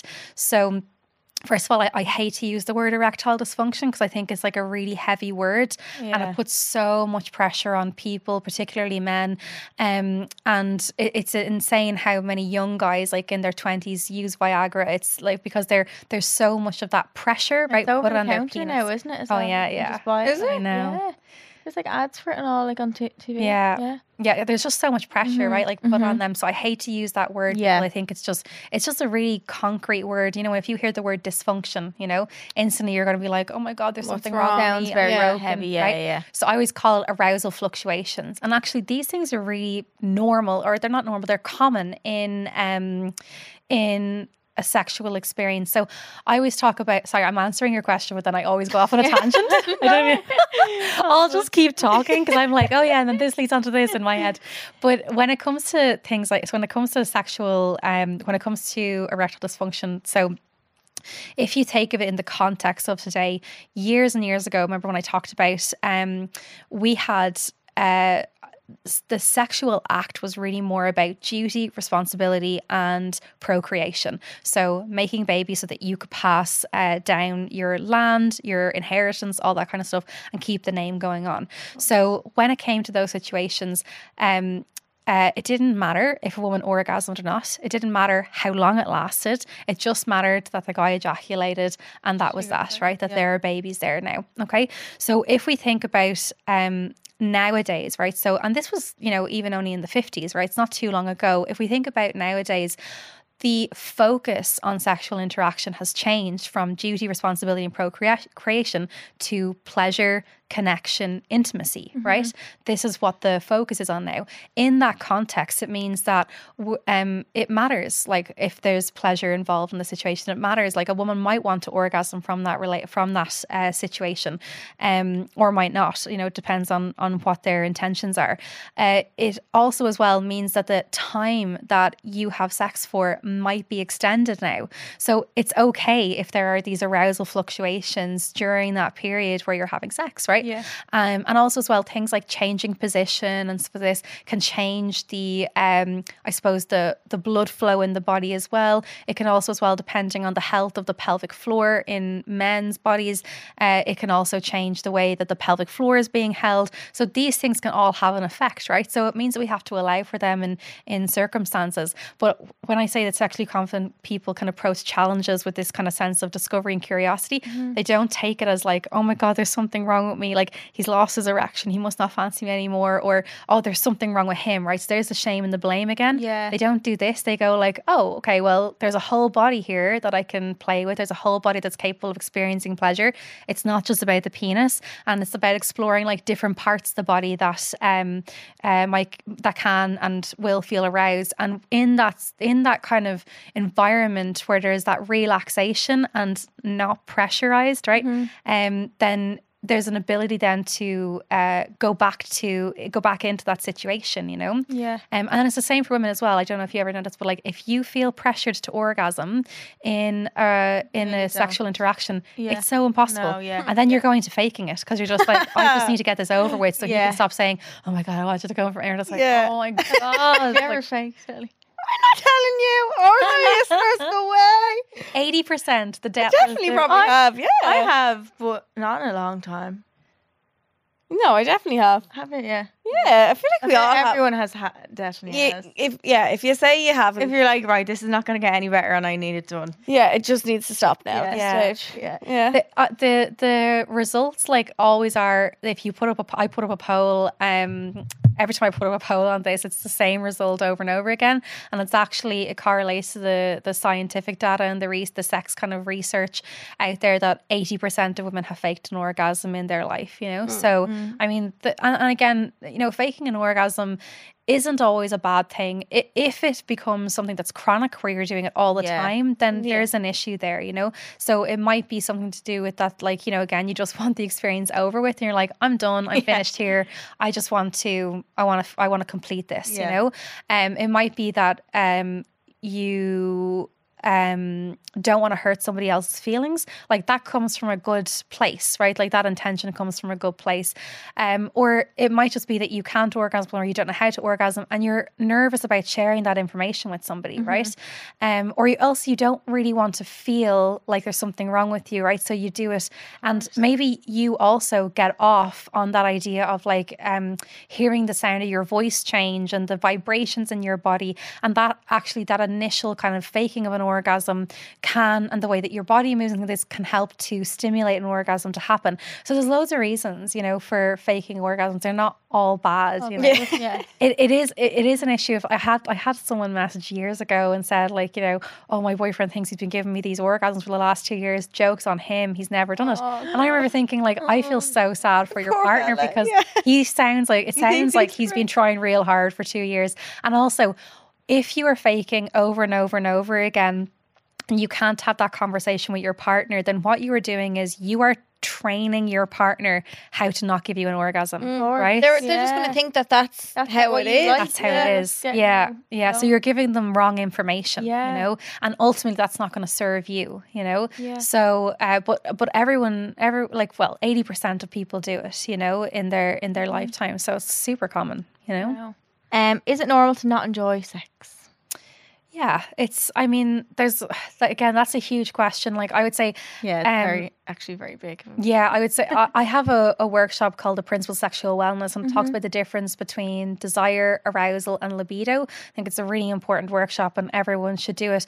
But we also break down desire. So some people have different um, types of desire, like they're called they can be called demisexual. So demisexual is that you know you need an emotional connection before you can actually have sex with somebody. Yeah. Um, sapiosexual is that you need a mental connection or an intellectual connection before you can feel connect to somebody to want to have sex. Asexual is that you uh, don't actually feel like you need to have sex. You can still enjoy the act of sex, but you don't feel the need for it. Not enjoying sex can come from a different, a couple of different things. So looking at those different desire styles, um, also different turn on triggers that you might have as well, like just where the environment isn't set up in the way that you need it to be. Mm-hmm. So different kind of desire styles would be um, direct desire. So it's like you need to be told, like, so certain things that are arousing you before you get into the act itself that maybe aren't happening. So you need to be told directly, like, I want you, I want you like this, da, da, da, and that's Yeah. direct desire. Environmental desire means that there might be things in your environment that you need, very specific things that you need in order to be able to relax enough to enjoy the act of sex. And this could be down to things like, Having the dishes in the dishwasher, right? Mm. Because maybe you're sitting down oh having Oh sex, God, thinking like about that. if I know like there's a like a mess in a certain place or something like I can't relax. Yeah. Yeah, that's to be environmental desire. Ah. And so if your part if you know this, you can Yeah. tell your partner this and then things like, you know, instead of them, you know, maybe doing like a sexy dance for you, right, to try and turn you on, it'd be better for them getting the Hoover out, you know. I, I had this joke with Clean my par- room. Yeah, Yeah, I, I had this joke with my partner because my thing is environmental desire as well. There's you can have a mix of them. Yeah. But um, my partner texted me one day. I was out. I was working so much that day, and he texted me and said, "Hey, I just defrosted your freezer for you because it was a mess." And I was like, "Oh my god, I am so turned on. right. This is insane." And uh, and so it kind of became a joke, you know. But so things like that, like you know, and Yeah. if your if your partner, for example, has environmental desires, they're thinking, you know, wearing sexy lingerie for them isn't going to turn them on as much as like you know having having really clean, crisp sheets. Maybe where you like iron the sheets, like something like that. You know, like the Oh, okay, hotel yeah, stuff, you know. yeah. So that's environmental desire. Then transactional desire is another one where it's like you might need something in exchange, you know, for the act itself, and that's like totally normal. Um, uh, another one would be um, almost like it's kind of like cat and mouse desire. So it like there needs to be kind of like some kind of chase or interaction, kind of like will you, won't you, or you know, maybe I'll do this, you know, this Maybe I for you, you know. will. Maybe I won't. Yeah, that there's some kind of cat and mouse game. So that could be that. And then during the act itself, like if you're just not feeling anything, so there's like if you're not enjoying it, like there might be a chance that you're experiencing numbness when it comes to when it comes to your body, right? So that mean that means that that numbness. Uh, people sometimes hear like you know, oh my god, I'm numb, you know, and I can't actually feel anything.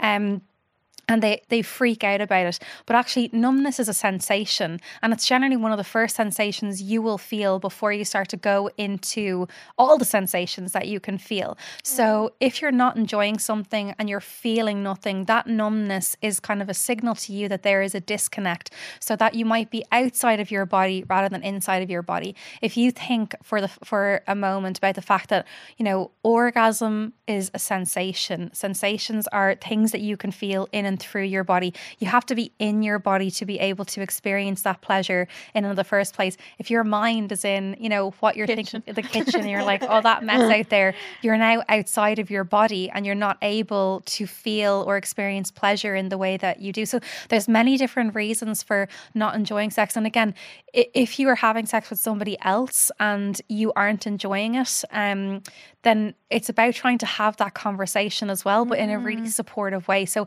learning tools of sexual communication. Um, I have loads of stuff on Instagram. If you look through Save Stories, and I do workshops on, on this all the time. So I just say like look out for them because it's really important that you're setting the conversation up well, where you're not shaming yourself or you're not blaming the other person, but you're keeping the conversation neutral so that you can actually experience. You know, And are some people like just not sexually compatible with each other? Like how how do people stop having bad sex? So the thing with bad sex, so if we think about the sexual confidence thing that I said before, where there's no such thing as good sex or bad sex, right? It's so it's about building um, connection together. So the question that we had earlier, where it was, you know, uh, what do I, how do I say what I like more and what I don't like more? If you apply all of those principles to learning how to have good sex, so it's oftentimes like when people meet somebody, they think that there has to be this initial spark, right, or connection Yeah. for it to progress progress or continue. If you, but that's only one way, right? That a fire burns, right? Like it's like that spark, right? But a fire can also start very slowly and build over time. So you think about friends with benefits or even just friends, like you're friends for years and then suddenly you're like, oh my God, there is a connection here that we want to explore. So most of us, because again, we're given these um, scripts by society about what sex is, about what a relationship is, about what love is, we think there has to be the initial spark, the like, oh my God, the love at first sight, the like, my heart is racing, right? But there's many different ways to experience that kind of spark with someone, that kind of connection with someone, and then build that over time. And so I mean, if you're not having great sex and you would like to have better sex, you're looking at things like how do you explore your own body to figure out what it is you actually like? Because if you talk to people, talk to couples who aren't having great sex, mm-hmm. what you will find is that they actually don't know what they like and what they don't like themselves. So it's like, it's looking at that first and foremost so that you can figure out like, what is it that I like? So that I can express it to myself. Mm-hmm. And then there's other things that you can do as well. So looking at things like starting to widen what your definition of sex is is also really important. And actually, it's a really good um, tip for the person who says, I don't really enjoy sex, you know? Mm-hmm. So if you widen what your definition of sex is, most of us, when we think about sex, we're thinking about heterosexual relationships, we're thinking about penis and vagina, and that's what sex is. Mm-hmm. But if you're having issues where maybe you haven't had sex for a long time, maybe you actually can't for some reason, maybe you experience pain during penetration, maybe you've um, just had a baby and, and penetration is off the table for a while. If you start to expand what your definition and widen what your definition of sex is, you it takes the pressure and the uh, the loadedness that often comes with like we haven't had sex in six months. So what is like what asking this question like what is sex to you? Right? It is sex kissing, and you might go mm, not really. How about kissing with clothes off? Is that sex? Right? Because like where do you draw the line? Right? So um, and also as well like if you think about you know um sex with you know someone who is so say for example like if you were having sex with a woman w- what defines sex then right? If you're only used to having sex like with penis and vagina Yeah. sex right? Yeah. so what defines sex then? So it helps you to um even if you're not uh, inclined towards women even just thinking about that can help you widen what your definition of sex is. So it takes the pressure off questions like i'm not enjoying i'm not enjoying sex. Maybe you're not enjoying penetration but there are things that you are enjoying right? Like kissing like the kissing stage of sex or i mean people don't really kiss for very long before they have sex right? Um or sometimes kissing in heterosexual relationships can disappear completely Yeah. and you go straight to the penetration and then there's very little kissing. Um and kissing is really important like part of stimulating the body and arousing the body. The mouth as well is also connected to the pelvic floor muscles. So when you are like moving your mouth when you are kissing you're also starting to stimulate the pelvic floor muscles which aids in uh, orgasm right so i don't know if you've ever experienced like i had a kissing i did a kissing workshop in february and we went through all these like different kissing techniques and you know how if you've lost kissing in your relationship like how do you bring it back and so this and one of the things that someone said is that oh you know my partner whenever she whenever she's about to orgasm, she's always trying to kiss my face. And I always find it really, really awkward and I'm trying to pull away. And she's like trying to, and I'm like, yeah, because if you kiss somebody and you're like, this, what you're doing is you're creating pressure against somebody. Yeah. But you're also creating tension in the pelvic floor. Yeah. So as you're building tension towards an orgasm, your pelvic floor is contracting, and releasing, contracting, releasing. And sometimes people do this with their legs, where, where they'll squeeze their legs or they'll keep squeezing, keep squeezing, keep squeezing. And then the release happens when they orgasm. So that kissing can also be a way that somebody is um, uh, trying to almost bring an orgasm on. So there's loads of different things that you can do, but it's really about, you know, I, again, I have too many tips, you know, it's like, it's like, how do you, um, how do you keep that sense of curiosity and discovery in there? I think education is the baseline of all of that, you Yeah. know? Yeah. Yeah. Yeah. So our secrets from the stalls, um, yeah, it's basically just dilemmas that we get sent in. We always like to say to people though that we're not uh, we're not Bible in case we go and ruin someone's life. Yeah. Yeah. So we're not Bible, um, but we just like to kind of attempt to give people advice. yeah. You're obviously going to be here to give the best advice. Well, it's like talking to your friends, isn't it? Right? Yeah. Yeah. Yeah, it's like no bullshit. We're going to tell you how it is. Yeah. Yeah. So all of this, these dilemmas have been sent into our email address, hold my drink at goloudnow.com. And we'll just jump into it. So the first one is I've been with my partner for two years and he's a virgin and we've never had sex. I'm wondering how I can take our relationship to the next level, but I don't want to pressure him. He's 24, by the way. That was a big thing that came in through all the questions. Actually, was the pressure of um, losing your virginity and stuff. So Oh, I love that. That que- so you guys have a younger demographic than what I would be working with, Right. and it's really interesting because even so, I would have like mostly twenty four to thirty fives would be my biggest, and then obviously then move into forty five would be the next category. Um, but even in, in that category, I still have so many people who are messaging me to tell me that they're virgins, they've never Really? had sex. Yeah, so it's it's such a common thing. Yeah. Um, and again, because there's lack of conversation around it, people aren't talking about it. People think they're the only ones, right?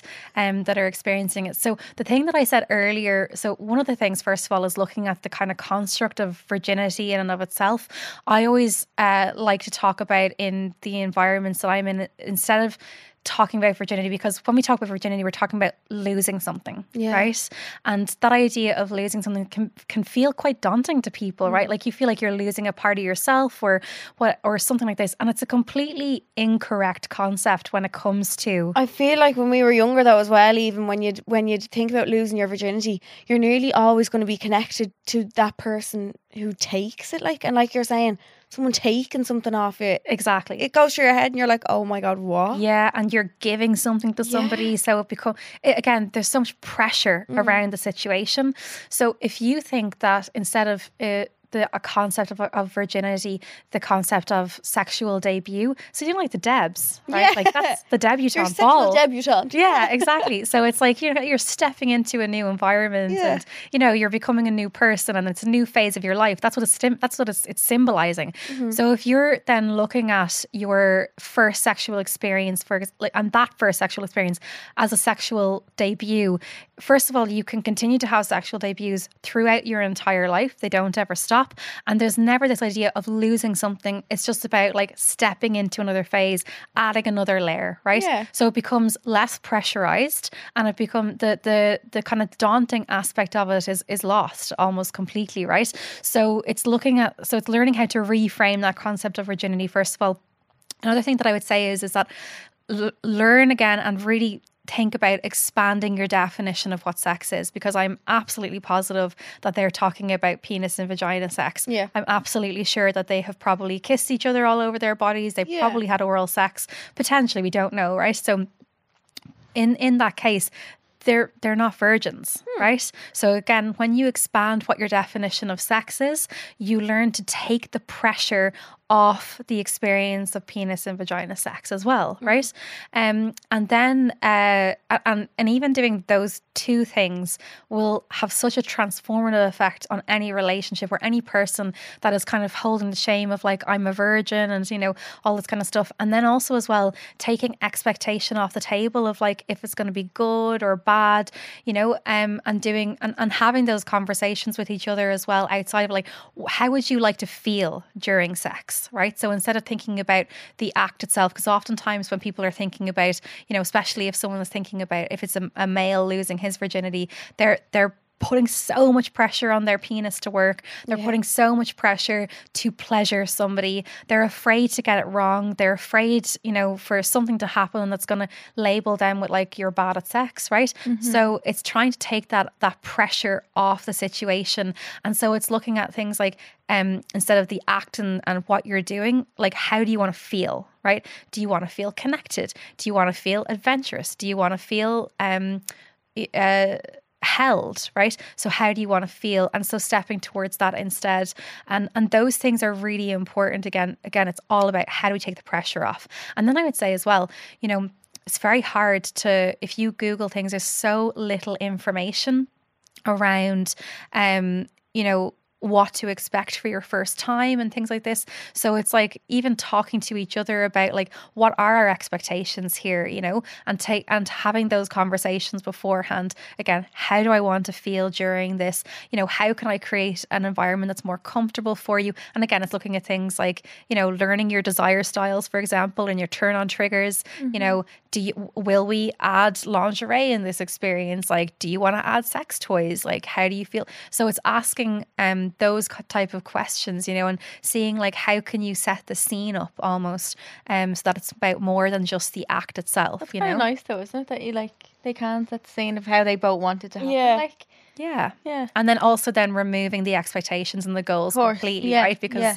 you know sometimes it just Things might not wrong, work. You yeah. know, Yeah. I mean, I always remember like the first time I had sex. Like I, we went for dinner before, ha- so I wanted it to be on Valentine's Day because I was like in my head, I was like, yeah. has to be Valentine's Day, um, and I'm like 19. I wasn't even young, you know. It's like, and uh, we went for we went for dinner. I wanted to have Chinese. I had sweet and sour chicken balls and fried rice, and I did not want to have sex afterwards, right? Because I was just like, oh Yeah. my god. Well. So it's okay. It's like having all these expectations set up, but then also releasing them all if that's what happens, you know. Yeah. And now I know, like, never eat Chinese if you want to have Yeah. sex, right? Instant mood. Yeah. It just like weighs your whole stomach down. yeah. The next one we have then is I find penetrative sex painful. When having sex with a partner, I find it painful and uncomfortable. I don't know how to overcome this.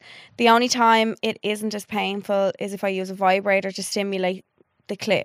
My partner, I can't believe I said that word. I don't think I've ever said that in the podcast yet. My partner feels as though he isn't enough and he doesn't satisfy me. Mm. Uh, but that's not the case. Can you please help? Yeah, that's do you know pain during sex. So when it comes to issues that women experience, um, and sexual struggles that women experience, the top three are the first one is uh, inab- inability to orgasm or don't know if you've ever orgasmed. The set or sorry, the first one is um, low libido or lack of interest in sex. The second one is inability to orgasm or pain uh, or sorry, um, inability to orgasm or don't know if you've ever orgasmed. The third one is pain during sex. So it's a huge amount of people who are experiencing this. And you know, this comes back to the fact that again, we don't get education. What's the thing you learned that your first time was going to be? Like you learned that So- you're Sore, like sore. yeah. You Yeah, learned get your cherry, The pop. cherry pop. Yeah, And sometimes you bleed. I don't. and sometimes you bleed. Yeah. Yeah, that's that is what we are told. This Yeah. is not correct information. Oh, The- wow. if you have pain during penetration, th- this is not supposed to be Not happening. if you're yeah. bleeding during sex, this is not supposed to be happening.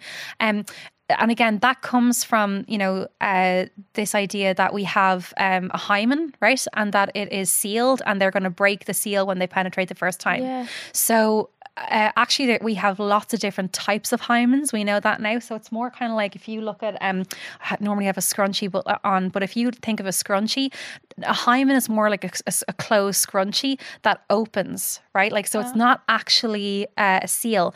Some people can have a hymen that's completely sealed, and then you might have breakage the first time that you have penetrative sex. Lord, but yeah. normally, if you're doing things like if you're very active when it comes to like um sports when you're younger, if you've ever done horse riding, you know, the hymen can break in those situations as well. So pain and bleeding d- during your first time sex is is absolutely not something that you should be expecting or thinking is going to happen. So because we get told oh, expect pain. A lot of people think that experiencing pain during penetration is completely normal, normal, yeah. and it's absolutely not. I always say you should never be experiencing pain during sex unless you want to be, right? Unless you want to be like if you want to be spanked or if you want to be, you know, whatever, bound somewhere, you know. And also like pain and pleasure is a thing, right? Yeah. For some people. Um so uh when it comes to um, pain during penetration, the fact that she is saying that when she uses a vibrator on her clit, that she finds it less painful, would indicate to me that she probably needs more time on the arousal stage of her sexual um, interactions with her partner, and also slower penetration. So I always do these things. I so in the self pleasure workshop with women, I teach them how to penetrate themselves in a really slow, really gentle way, um, and where they're only really listening to their body, like they're following their body's cues. This is what happens when you have more self pleasure um, in your life. Like you can start to feel your body saying yes to things and saying no to things, and also kind of leading you where it wants to be led. Mm-hmm. So. Um, self pleasure is amazing for this as well. And then I would also recommend that she will go to a pelvic floor physiotherapist because they will check the, the health of her pelvic floor. So, our pelvic floor is supposed to be adaptive, meaning that it's supposed to contract and it's supposed to relax, right? Whereas um, for some of us, we can have a maladaptive pelvic floor, which means it can get stuck in one or the other. Generally, for people, it's getting stuck in the uh, in tension, right? So, in the contraction. And that's why it's sore. and that's why it's sore, yeah, right? yeah. Um, and so you there's exercise that pelvic floor therapists can give you. Um, I also give them to people in workshops when they and they they pretty much every workshop we do we do um one specific one that's just so good. It's just so good for uh, women's health in general and pelvic floor health, and even for um, health in, in men's bodies as well. Supporting like you know stronger erections and uh, orgasms, and then also like um, uh, uh, helps if you experience pain during sex. And it's literally putting your hands on the base of your body and breathing down into your pelvic floor. So when you inhale, you're thinking about yeah let's all let's all do it and just open your legs just a little bit so when you close the legs you can kind of feel in between the pelvic floor is a little bit yeah. tighter yeah so you open just a little Wait, bit where and is the pelvic floor? Like behind, like so the pelvic floor is like a sling. So the pubic bone is here, Yeah. right? Um, uh, just above the clitoris. You can feel it if you press into it, and then it slings around the back where the tailbone is, right? So, wow. yeah, and so it's like a big. It's almost like a hammock, right? If you want to imagine like this. Oh, okay. Pelvic floor is the most important thing that you can understand when it comes to your sexual life, right? Um, and so if you even now when you're sitting here, most of us, like for women, we're used to sucking our stomach in, right, all the time. Yeah. So we tend when we breathe not to breathe down into the pelvic floor. So to have pelvic floor issues is really common, right? So it's about relaxing your body and then relaxing your lower belly. Just let your lower belly out, really good. And then almost like really relax the lower back as well. Yeah. And then when you breathe, you want to think about inhaling. So really slowly, just inhale all the way into the base of the body. And you want to feel like, and even imagine it at first, like the pelvic floor, almost like a hammock, is expanding and opening down into the chair as you inhale. And then when you exhale, there's a little squeeze and a little contract, and the pelvic floor is lifting and rising to the belly button. Inhaling really slowly. Yeah. Breathe down and open, expand. Feel like the pelvic floor expanding like a hammock. And then exhale that little squeeze, that little lift towards the belly button. That's so weird. Yeah. You can Breathe feel it. Like, I never Yeah. breathed that far down before. Yeah, and so that's that. It's a really important exercise, and it can be very hard for people to do. And oftentimes, when I teach it, I have people then telling me, "Oh, when I inhale, my belly button sucks in." Because I always say, like, you know, you expand your belly button out. You, you almost want to balloon um, the lower half of your body, like you're pregnant with breath, right? And so, even doing that for women can be very difficult because we're kind of taught like keep sucking in and like in, don't yeah. let yourself let, don't let your belly go or you're fat, you know, like all that yeah, stuff. So all those things can keep us holding on and keep us Yeah. keep it tight. And actually that can change the pattern. So when we inhale, our diaphragm up here around our ribs needs to expand and open down so the lungs fill. Mm-hmm. And our pelvic floor is attached to that breathing pattern and it's supposed to expand and open down as well. And then when we exhale, the lungs contract and press the breath out of the lungs and the pelvic floor lifts and and and kind of compresses up a little bit as well. And when we hold our stomach in, generally when we inhale, our lungs are going out, but our pelvic floor is almost moving up and contracting. And then when we relax, our pelvic floor is going back down to the normal state, like its resting state, let's say. So there's this constant um movement of compression in the base of your body and there's no relaxation which can cause pain right? So yeah going to a but going to a pelvic floor physiotherapist will she'll be able to that person will be able to check the the function of their pelvic floor. And so for anyone who's experiencing pain during sex i would say book yourself in.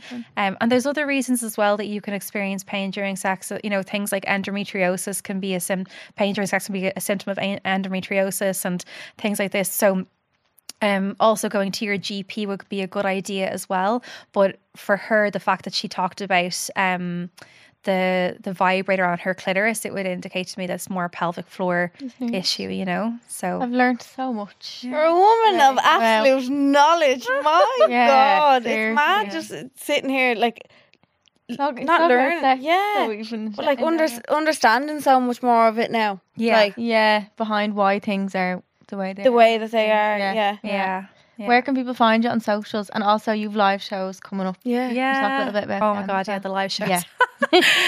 um. So yeah, I'm I'm on Instagram. Hello, Jenny Keane, and um then i have a website but they're attached to the instagram you know? So i have i generally have like quite large conversations on instagram and like q and a's and this. This year i've been extremely busy with um work. I've also set up a my an, another company called o moment.com so it's like o dash moment.com so i'm doing loads more workshops on that and i have guest um lecturers in on workshops and i also have an online sex toy shop as well um and loads of education things. And then i basically do shows as well. So these shows now are in september um, there's there's two in Vicar Street, one in Cork and one in Belfast, and basically it's just a sex education show. So it's about like bringing fun and humor and um, education, like really important conversations to uh, to people, like in a really unique way. I, I said like you know the thing like this is the Ireland's first sex education I was show. say, is this the first of its kind? Yeah. Yeah. Yeah, but you know what's so funny? I have so I have performers from all over the world.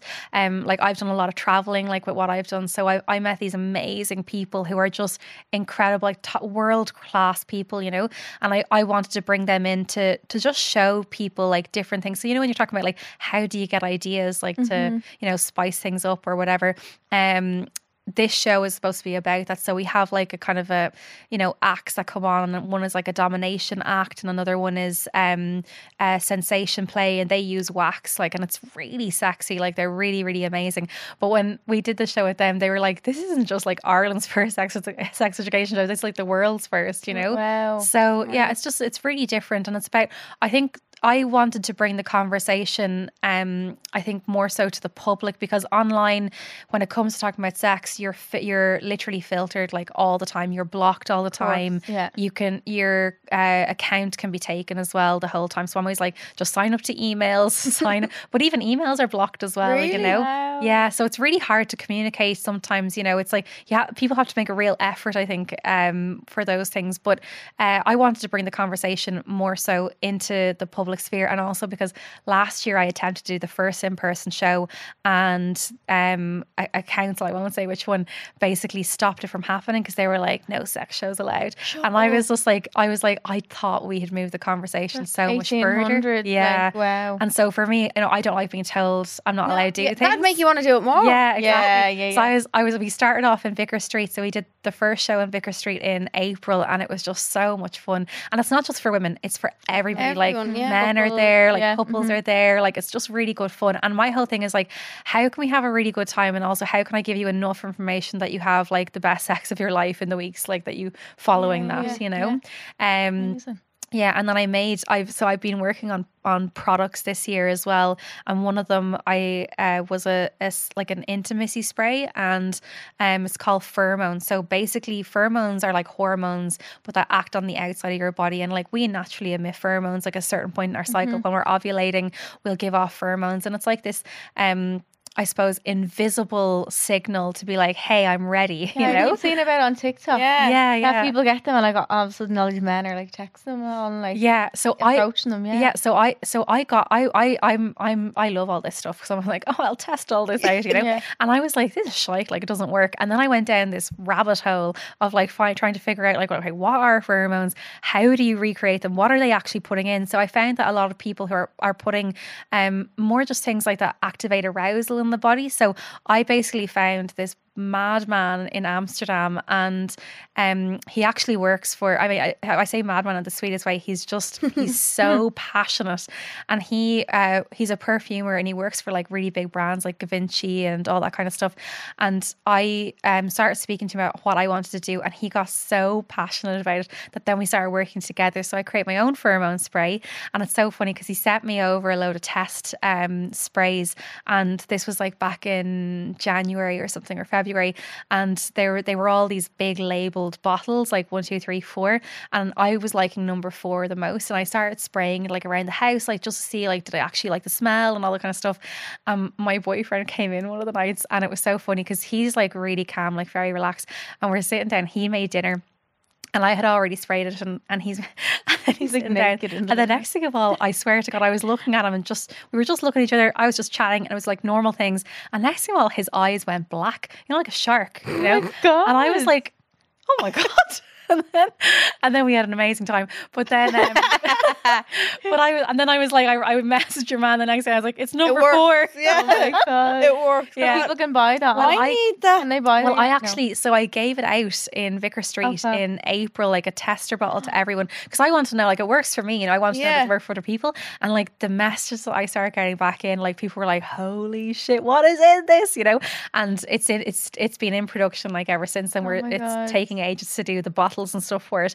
But um, uh, so it will be on sale eventually. But like I, the, I, I got this really one, one funny message from somebody saying like, uh, "Jenny Keane, is this yours?" I'm babysitting somebody at the moment, and I sprayed it on myself in the bathroom. She's like, and now I'm really fucking aroused. And I was like, "Yeah, probably the Well, best time to spray." Yeah. Yeah. Don't use my product. Will that be out this year? Do you, think? Yeah, it'll be out this year. yeah, very soon. Like we're looking at like around mid September in the same time as the shows. Lovely. I'll be your Lovely. first Yeah, yeah, customer. yeah. Thanks a million. Woohoo. Thanks so much for coming on, Jenny. Jenny, You've been great. Thank you. Oh, Thank great. you. Amazing. Yeah, informative. thanks so much. I just keep chatting to you. I think so- we'll. I think our listeners will will learn a lot. Oh, of that. 100%. Yeah. Yeah. We all did. So thank you so much for coming in. today. Yeah, and like try and sure do get them to come to the workshops. I do Yeah. like a really funny one, and it's I do the sex skills ones just go so crazy. Like I did a blow job one, um, or it's called blow, so it's hand jobs and and or it's hand skills and mouth skills, and I have blow 2.0 coming out in October as well, just because everyone Yeah, went yeah, so crazy Yeah. for Yeah. it, you know. but they're all really good fun. you Yeah. know? Yeah. And all on your Instagram, they'll be linked there. yeah, they're all Yeah, in your there. Yeah. stuff, yeah. yeah, yeah. Thank you so much. Thank you. Thank It's amazing to you. speak to you. Sip or skip then, because we were talking all things Sex, sex, baby. baby. Let's talk about you and me. Um, today sip or skip. Let's do going on top in sex. I'm not going to do either because I'm not opposed to it, but I'm not, I don't love it. Like, wouldn't be my first move. Okay, so you sip basically. I don't sip or I don't skip. Okay. I wouldn't, You don't have to love it to sip though. You can just like skip just means you would you hate it like oh no. it's fine. Yeah, it's grand. I think you feel it more sometimes. And then my legs get a bit sore sometimes. Yeah, fuck me. And I'm conscious of my belly. so I say, no, no, flip me over. do the reverse. then I'm conscious of my bum hole. Just be conscious of everything sometimes. So, yeah. I hate that when you you know that they can currently be staring. you are staring right to my anus. You're looking at my bum hole. Anus. You Yeah. are staring into it like, Yeah. ooh. What are they seeing? Yeah, I don't know. I wish there was like a little, a little, put a little curtain over it or something. Little plug. Yeah. You can get like diamond butt plugs, you know. I wouldn't put a butt plug up my bum. I saw a TikTok and some woman, it sucked up her butt, Ah. stuck on her. Why does TikTok instill fear in me into every situation? I got stuck in her. She finished having sex and all, and then she asked the man, she was like, Where's that blo- butt plug? And he was like, I don't have it. I didn't take it out with you. And she was like, Oh, fuck. Ah, it's still up me. nah. No. See, that would turn me off. Are you sipping or skipping? I'm gonna say sip. Yeah. Yeah. You feel confident in doing stuff like that. Do I? You would. Oh, I, I, don't, thought My you said belly. do. I thought you asked me do I? No, I don't like. It's very hard. It's a lot of effort. Yeah. Pillow princesses. Yeah. yeah. Thank you so much for listening. A huge thank you to Coca Cola Zero Sugar for sponsoring the podcast. We're huge fans of Coca Cola Zero Sugar, and we're so excited to be working with a brand that we love and adore so much. Mm-hmm. Make sure to pick up a can the next time you are out and about. Coca Cola Zero Sugar is available literally nationwide, so you can get it anywhere and everywhere. Also, now you can go back and listen to our bonus episode from Monday, Hold My Drink Extra Juice. So make sure to listen back to that now before a new bonus episode next Monday and every Monday to come. And don't forget to like, rate, and subscribe to the podcast. And we'll see you all next week. We Or Monday, yeah, Monday. Love you. Bye. Bye. Hold My Drink with Charlene and Ellie, a Go Loud original podcast, proudly sponsored by Coca Cola Zero Sugar. Best Coke ever? Take a taste.